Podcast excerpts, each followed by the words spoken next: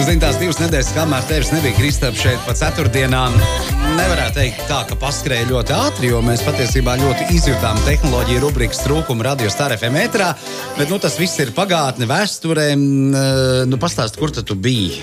Cik liederīgi izmantoji šo atvaļinājumu? Jā, labrīt. Es arī tik ļoti biju selgojies gan pēc jums, gan pēc mūsu klausītājiem, kas uzdod labus jautājumus uh, regulāri. Bet, uh, nu, bija, bija nepieciešams mazliet man arī pašam uh, izbraukties, jo, jo teiksim, pagājušā vasarā dabūju tiesības, nopirku motociklu savu pirmo, un uh, es jau zināju, ka es gribu pabraukt kaut kur tālāk. Man bija testi pa Latviju, ekipējumu testēju, bagāžu testēju, un tad beidzot saņēmos braukt tālāk. Līdz iepriekš, tā kā līdz izbraukšanas tur, tur, tur, tur dienai man nebija skaidrs, Skandināvija vai uz leju Eiropa. Uh, izbraukšanas rītā astoņos man nebija skaidrs vispār, kāds būs maršruts. Man bija doma tikt tālāk par Varšavu tajā dienā, ko es arī izdarīju. Un tad tālāk tā arī bija, kad pamostos, dzeru savu brokastu kafiju un es domāju, ah, šodien varētu nu, Budapeštu. Un tad rezultātā es izbraucu tā, tad uh, Rīga, Lietuva, Polija, uh, Slovākija, Ungārija, tad griezos pa kreisi, nu, jā, tā kartē, tad, tad Horvātija, uz augšu Slovenija, Austrija un atpakaļ uh, uz Rīgu. Septiņas dienas, 4673 km, uh, prieka pilnas visas, uh, visa apģērba gabalījā.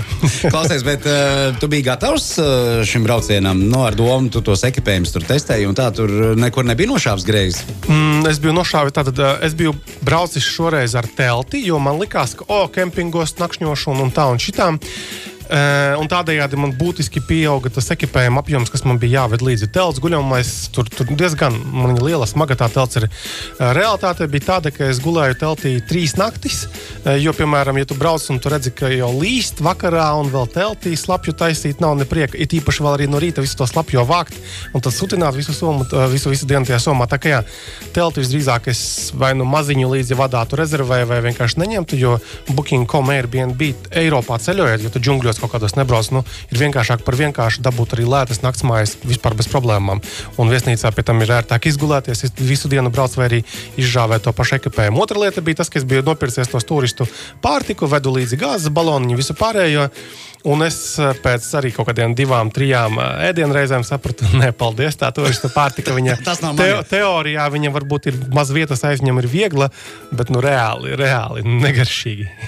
ir īpaši dekatlona. Nu, zini, tas, tas droši vien, tā, ka tu sev pats uzliks latiņu, un nākamreiz jau tavs ceļojums ar mocīti ilgs nu vismaz mēnesi, pieradīs arī pie pārtikas un, un visa pārējā. Uh, bet uh, kaut, kāds, kaut kāda mūziķa tev skanēja ķiverē? Nē, nē, nē. Es, uh, vispār, tā, nē, nē, mana pieeja ir tāda, ka ķiverē man jā, man ir ausais bāžņi pret vēju, bet es nekad neko nelieku, nekādus ne mūziku, ne pārējo. Man skanēja vējš. Jā, man reāli bija tas, tas baltais white noise troksnis nedēļas garumā un tik tukšu prātu un mieru es nebiju. Es neatceros, kā tā navigācija uz mocīšu tādu. Navigācija, jā, man, man bija tā kā, man ir tāds speciāls maziņš vērtītis, ko stūris uzliek, kas rāda ļoti minimālu informāciju. Starp citu, par šo braucienu plašāk, lai mēs tagad neaizņemtu visu tehnoloģiju rubriku kristaps.lv, tas ir mans privātais bloks, un tur man bija tāds plašāks uh, raksts. Tur ir maz par ceļošanu, bet tur ir daudz par ekipējumu, kā tur zābaki darbojās, kā tur jaka darbojās, bija jēga, nebija jēga, un arī par navigāciju ir. Un patiesībā viss normāli bija. Es tur vienīgā vieta, es tur vienā vakarā meklējot kempingu, apmaldījos un atbraucu caur mežiem. Ja? Tur vienkārši ceļš beidzās vienā momentā, bet es navigācijā redzu, ka pēc trīs kilometriem būtu jābūt pa kaut kādiem meža izstrādes cirsmām. Es tur mēģināju tikt klāt, un kempingā tajā recepcijā arī saku, kā, vai es pareizi saprotu, ka bija jāatbrauc no cita virziena, kur tu atbrauci? Nu, no, no meža. Nē, no meža to nebija jāizbrauc. Jā, nē, man šī gadījās no gulbenes uz alūksni braukt. Es arī pa meža cirzmām aizbraucu. Bet interesanti. Bet aizbrauc. Nu, bet aizbrauc. aizbrauc.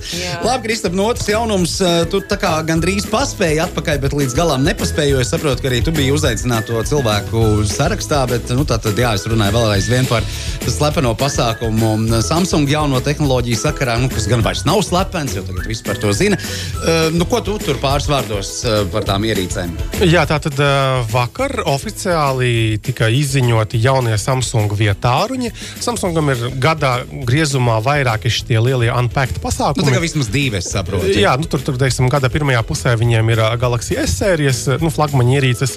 Un gadam, teiksim, augustā līdz šim tās bija Samsung Galaxy Note sērijas, lielie foršie tableti ar, ar irbuļiem. Un tagad salokāmie. Jā, tagad Samsung tēmā, acīm redzot, ir salokāmie telefoni, kas jau tika arī iepriekš izlaisti izlaisti, un mēs esam testējuši un ilgtermiņa testi un baiba lieto ikdienā. Uh, un tad uh, vakar tika prezentēti Samsung Galaxy Z Fold 3, tātad tas ir tā kā grāmatiņa salokāmā, un uh, Galaxy Z Flip 3, kas ir kā, nu, pūdernīcas pogulīts, Tā kā kā baibas. E, Man tas zefoldiņš, protams, labāk, nu, viņš ir lielāks. Un, un, un, un, un es tev nemācīju, ja tu man prasīji kaut ko tur tehniskos aprakstus. Protams, ka nē, tur bija nu, e, influenceri, žurnālisti, kas tur čak, visu pieraksta un, kā es saku, pēc tam to laiž gaisā. Jā. Tad, kad drīkst, bet tas, ko es sapratu, ir veikta um, Samsung lietotāja aptauja, nu, lai saprastu viņu apmierinātību ar šiem produktiem. Un, un, un, un kas ir rīktīgi forši? Tas, ka tie ir ūdens noturīgi. Nu, protams, nav stāsts par to, ka tu viņu ieliec peldenēs un šauj dzīvoties divas stundas pa jūru, bet, ja telefons iekrīt ūdenī,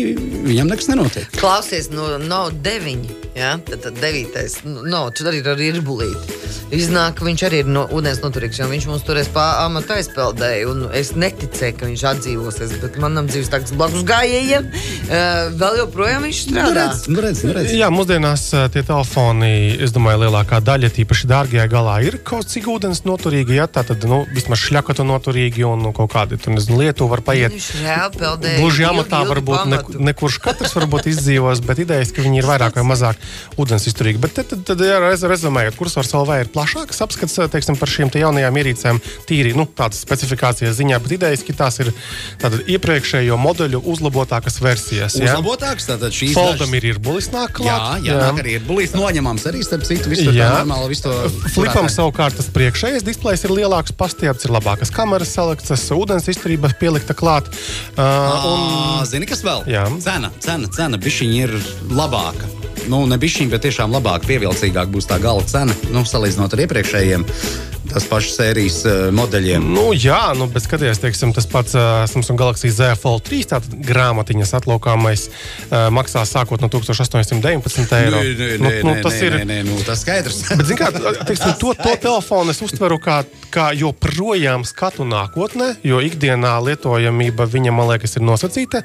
Bet toties tas ir kaut kas tāds, kā, Tu kas zini, vēl citiem nebūs. viņu nevar pirkt tā vienkārši ieraudzīju, gribu ņēmu. Jo te ir ļoti svarīgi arī tās funkcijas, cik es saprotu, tiešām nu, apgūt. Ja, un, un tad viņi arī jēgpilni lietot. Jo nu, tā, viņš ir tādā pusatvērtā uh, stadijā, ja, nu, nevis tā līdz galam, ka tā grāmata ir atvērta, bet tā puspavērta. Un tu viņu, piemēram, izmanto noliekot uz galda virsmas, piedalies kaut kādā mītingā, konferencē. tur displejs Tev- sadalās divu Jā, jā, jā. un tev tā viena daļa ir nu, teiksim, nu, tas video, tā komunikācija, un uz tās otras tā tev ir darba virsma.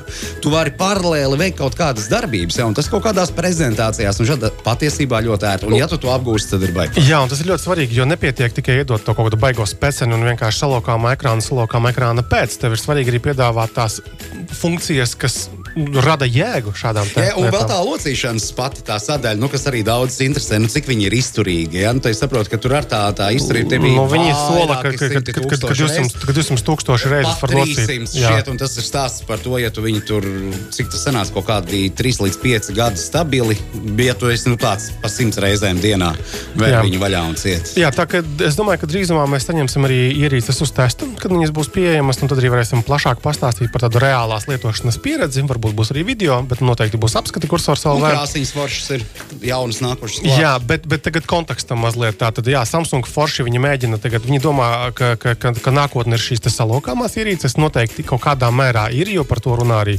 tas pats arī baumu līmenī, ka arī Apple kādreiz būs kaut kas salokāms. Bet tikmēr uh, Eiropā. Xiaomi ir pārspējis Samsung, un Xiaomi ir kļuvis par pārdotāko telefonu ražotāju. Kas pēc tam tātad, vēl teiksim, no tādām baumām, ko mēs esam paši pamanījuši pēdējā laikā, ka baumo, ka Samsung Galaxy S21 sērijai ir ļoti draņķīgi pārdošanas rezultāti. Un tur skaidrojumi varētu būt dažādi. Pirmkārt, ļoti liela cena, otrkārt, ieguvums tajā S21 sērijā pār S20 ir nosacīts, jo vienkārši arī iepriekšējo pauģu telefonu nu, viņi ir labi. Nu, kur tur tālāk augt? Visdrīzāk tāpēc arī Samsungs mēģina kaut ko jaunu ieviest ar tiem salokāmiem telefoniem, jo tādi parastie, plakanie, nelokāmie telefoni pirms trījiem gadiem kļuva ļoti labi, un kur tur vēl klāt pielikt. Jā. Tāpēc arī vēl, vēl bauma ir tāda, jā, ka Samsung tad, tad no augstākās vadības uz leju nu, prasa skaidrošanos, jā, kas notiek, Kas notiek? Un kas, kas, kas iet greizi un kā to labot. Un, un tad, no mums, no tāda klientu patērētāja viedokļa, nu, sagaidām, ka varbūt pielāgosies kaut kādi jauni produkti savādāki vai cenas mainīsies. Mēs jau vienmēr esam tikai ieguvēji, tad, Jā. kad ir šāda veida cīņas par, par, par tirgu, par tirgus daļu un, un tam līdzīgi. Mums uzreiz ir vairāk izvēles iespēju un, protams, droši vien arī produkti. vai ne? Jā, jā. Baiba, kā tev sokas ar TikToku? Tu- Tu Instagram Ā, esi nē, nē, TikTokā tu neesi. neesmu. nu, Bet, būtībā nu, tas viss, it viss prasa nu, tā kā laiku, Jā, vai ne? jā. Arī Instagram prasa nu, nu, tā. Un TikToks, eh, es saprotu, tur, lai, lai būtu. Lai tu trāpītu tajā trendā iekšā, tev ir jāsaprot tā drēbe. Tur ir uh, daži mēģinājumi, neveiksmīgi, kā mani bērni saka. Ja? Uh, mani kolēģi, kas ir nu, varbūt teiksim, tajā vecuma grupā, kuriem nu, ir jājūt laiks un jājūt tas stils, nu, tik to kā ir jānoķer tas.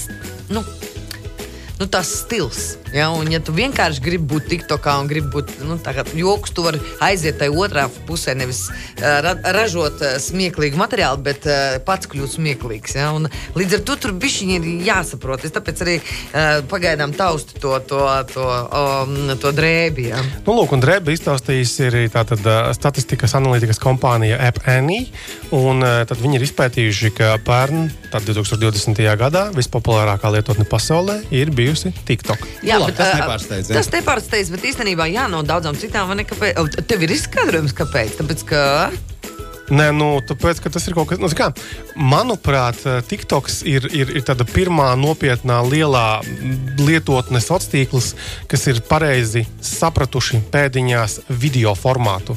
Viņi aktīvi pie tā strādā, un tādējādi, tā kā, nu, Facebook gadījumā mēs ar bildītēm parasti un kaut kādiem mm -hmm. tekstiem komunicējam. Twitterī pa lielam ar tekstiem, ja? Instagramā ar bildītēm, un tur drusku varbūt video, un, un TikToks vienkārši bliež tajā Video, video formātā. jā, Viņi jā, jā. aizgāja, viņi bija eh, veiksmīgi parādījās, tad, man liekas, tie populārie kaut kādi tie, tie tik, tik, tiktokeri. Un tā ir ļoti, mm, tas viss, eh, tā, tā, tā lietotne, tas servis ir sataisīts ļoti lipīgs tādā ziņā, ka tu, tu vari scrollēt stundām ilgi. Jā, jā, un tā ietekme jau tikai aug. Un TikToks Jep, tagad ir regulē arī populārās mūzikas tirgu, ja ietekmē. Vismaz, ja neregulē, Jā, tāpēc, tāpēc ļoti interesanti ar to TikToku, jo tas ir tāda pirmā no tā, tā, tā top ā, populāro lietotņu saraksta, kas nepieder Facebookam. Jo nu, ā, Facebookā lietotne pieder Facebookam, WhatsApp pieder Facebookam, Instagram pieder Facebookam, Facebook Messenger pieder Facebookam, jo tas ir tas top piecinieks ar pasaulē populārākajām lietotnēm. Tā ka jā, tad, Un man tā saprāšana nāca tad, kad es sapratu un ieraudzīju, ka Eiropas čempionāta futbolā fināla turnīra viens no galvenajiem atbalstītājiem bija TikToks. Jā. Ar, ar, ar lielajiem baneriem, un, un tad tu saproti, jā, nu, cik tas vispār ir globāli. Jā, jā, jā. Bet īstenībā, jā, TikTok uh, saturu es arī patērēju un uh, skatos, un tur ir daudz, daudz, daudz, daudz, daudz, daudz miskastes. Patiešām ļoti. kā visur? Jā. Reāli, kā, kā visur. Uh, Un, un es, ne, es, ne, es vēl nemāku saprast, kā to miskasti no, norobežot no sevis. Tur Tiešām ļoti daudz uh, cilvēki ar ļoti lētu un rūpīgu saturu uzstājās.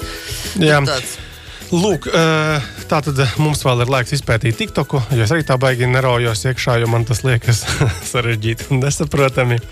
Bet tas, kas man liekas saprotami, ir grāmatas. Tātad, uh, lasījāt jūs to Steva Jobsa um, biogrāfiju, kuru rakstīja Walters Aizaksons? To, ko tu biez- ieteici mums grāmatu. visiem izlasīt, tad, nu, es, nu, es, nu, nē, es es norobežojos ar filmas noskatīšanos. vienkārši. joprojām iesaku izlasīt grāmatu, Jā. un, jo tas, tas autors, Aizaksons, uh, raksta grāmatu par Ilonu Masku. Tātad viņš ir uh, Viņš ir piešāvis rokas biogrāfijās, bet pirms tam viņš ir rakstījis uh, biogrāfijas par, par prezidentiem ASV un citiem tādiem nozīmīgiem cilvēkiem. Nav tikai par Stevu Jobsu, bet par Ilonu Masku. Es domāju, būs ļoti, ļoti interesanta grāmata arī. Gaidām ar nepacietību. Tā ziemelim ir jautājums, pavisam ātrais tāds.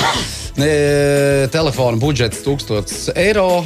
1000 eiro tātad tu, nosacījuma laba fotokamera ar vieglu lietojumu. Un vēl jautājums, cik lielu atmiņu vajadzētu. Par atmiņu var vieglākais atbildēt. Es teiktu, ka 128 gigabaiti nu jau ir pats pats minimums. Uh, nu, Jā, tad, tā, tā kā 64 niekus nevajag. Aizmirstam? Aizmirstam tieši it īpaši šajā budžetā. 256 ir pilnīgi optimāls. Ja tu zini, ka tu eh, ļoti daudz eh, gribēsi filmēt video, nu, ja to labas kameras vajag, tad visdrīzāk arī video, nu, tad ir jāskatās vairāk. Nu, vai arī atmiņas kartes un viss pārējais, ja tas uh, nav iPhone. 1000 eiro var nopirkt ļoti daudz, ko tel, nu, daudz dažādas telefonus. Un, starp citu, es tas, kad nomainīju to telefonu, tā, tā mana pieeja atkal bija jau, otro reizi, kad neobligāti pirkt to svaigāko modeli, nu, jo arī iepriekšējās teiksim, paudzes flagmaņi joprojām ir, ir labi un, un maksā lētāk un, un, un joprojām rada daudz prieka. Bet 1000 eiro reāli var jebko var nopirkt. Reāli jebkuru. Uh, iepriekšējo flagmanu. Man liekas, pat uh, Galaxy S21 kaut kurus modeļus tu tūkstotī dabūs iekšā. Tam pašam jau tā, tas ir budžets, kur tu vari nopirkt reāli jebko. Skaties, kas tev patīk. Skaties, kas tev patīk. Jā, jā. Jā. Labi, Krista, paldies. Šeit liekam punktu. Paldies uh, tiešām, ka atnāci šo ceturtdienu un tagad uh, labi atpūties. Es domāju, ka bez tādiem iekritieniem jau nevajag. nevajag ne? jā. Tad nākamā ceturtdiena atkal būs klāta. Jā, tiekamies. Čau! Tā. Čau, tā.